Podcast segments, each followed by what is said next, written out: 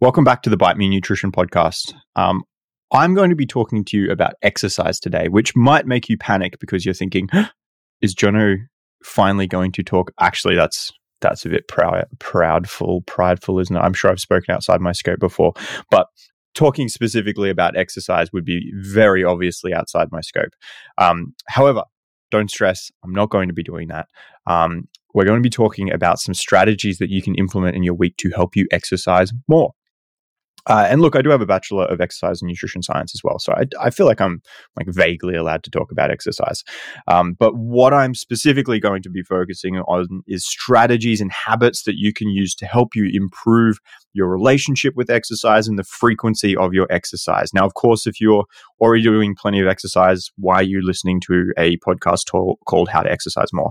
Um, but if you are struggling to get exercising for the first time, or if you have maybe used to be doing it really frequently and now you've you've kind of hit a bit of a lull. Um, that's really what we're going to be talking about today. Look, I'm going to say exercise. You can substitute exercise for train or move.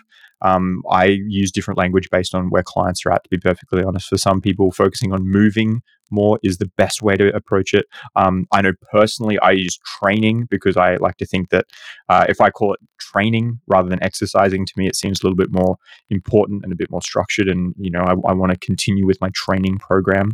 Um, but whatever, whatever word works for you, you go ahead and use that. Um, I believe in you. So, by far the best thing you can possibly do to it. One thing that is very positive and helpful with improving your exercise frequency is booking it into your calendar. I cannot stress this enough, right?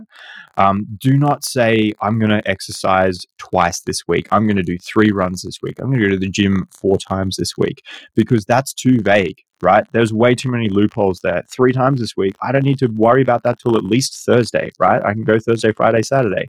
However, if I have booked those three times into my calendar, it's a lot harder for me to wiggle out of. Um, and it also, you know, you get a bit of troubleshooting up front, right? Because when I'm looking at my calendar, I can see that, oh, Tuesday afternoon, I'm actually a little bit quiet. Cool. I'm going to go for a walk then. And then Thursday, Friday are really, really busy. So maybe I've actually got to get up early on Thursday to get that in. Or maybe Thursday, Friday is a waste of time. Me trying to exercise them, I'll focus on Saturday. So you can be more specific and, and a bit smarter with when you're trying to book it in. And so you can book it in at a time where it's far more likely to actually happen, right? Um, there is a study which I'm going to try and find after this, but they kind of compared two groups, and one group said they're going to go to the gym three times a week, and the other group said they're going to go Monday, Wednesday, Friday at like 4 p.m.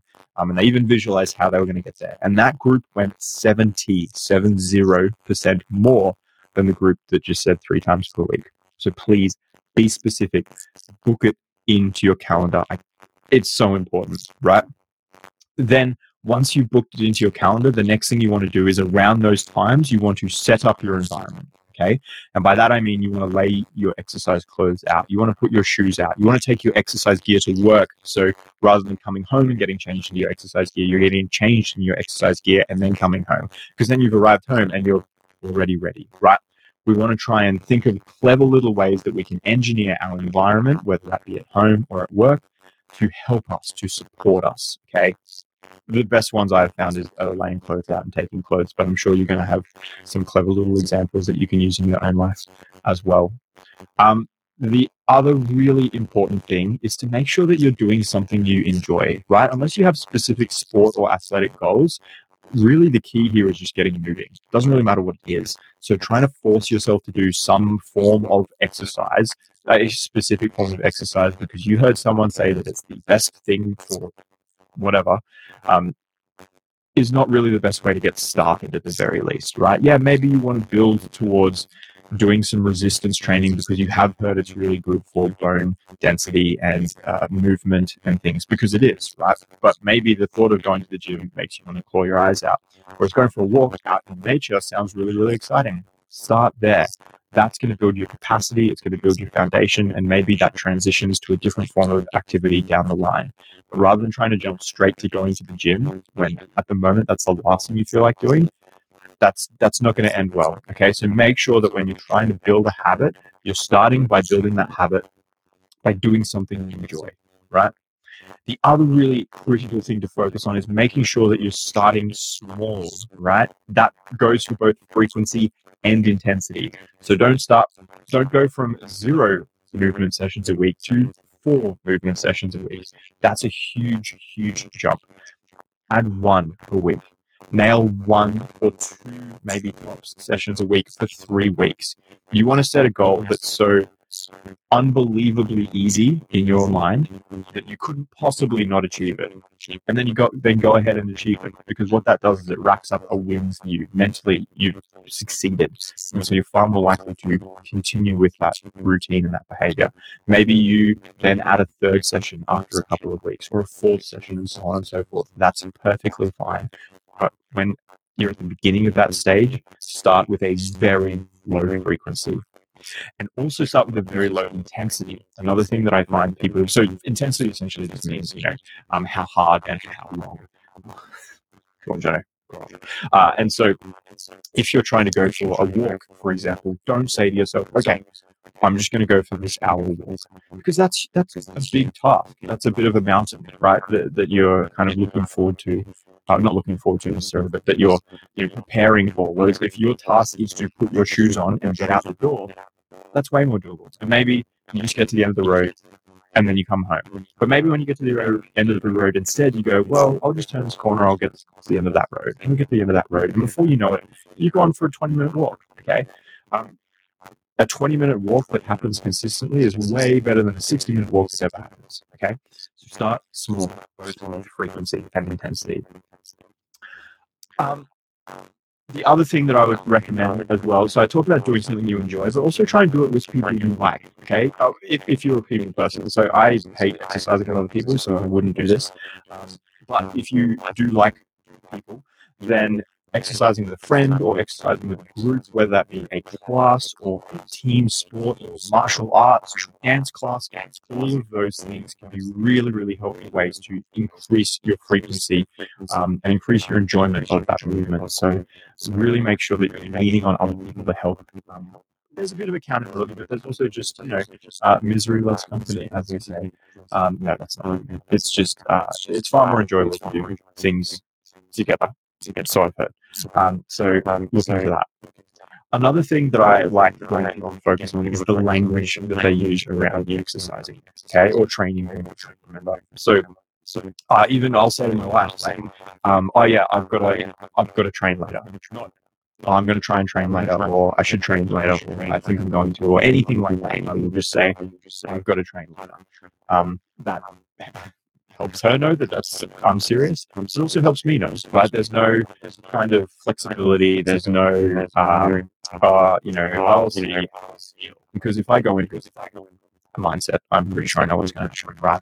Now, look, when I get to that exercise session, if I'm really not feeling it, maybe I don't go to the gym. Maybe I go for a walk. Maybe I go for a bike ride, or maybe I just play with the kids and, and chase them and chase them. I'm still setting aside that time, and I'm still, I'm still absolutely going to do something, right? So, uh, the language you use, I think, is important. So be a bit more definitive, be a bit more um, forceful. Um, with um, at least I'm going to do something. And good segue into talking to your partner about your desire to actively or exercise more right? Because um, that's going to be relevant to them. You know, if you if you have a partner, um, whether if you've got kids or you don't have kids, either way, you're going to say like, "Hey, I'm going to be off doing something at this time." It lets them know. Um, it they can help you plan for it. They can help prepare for it.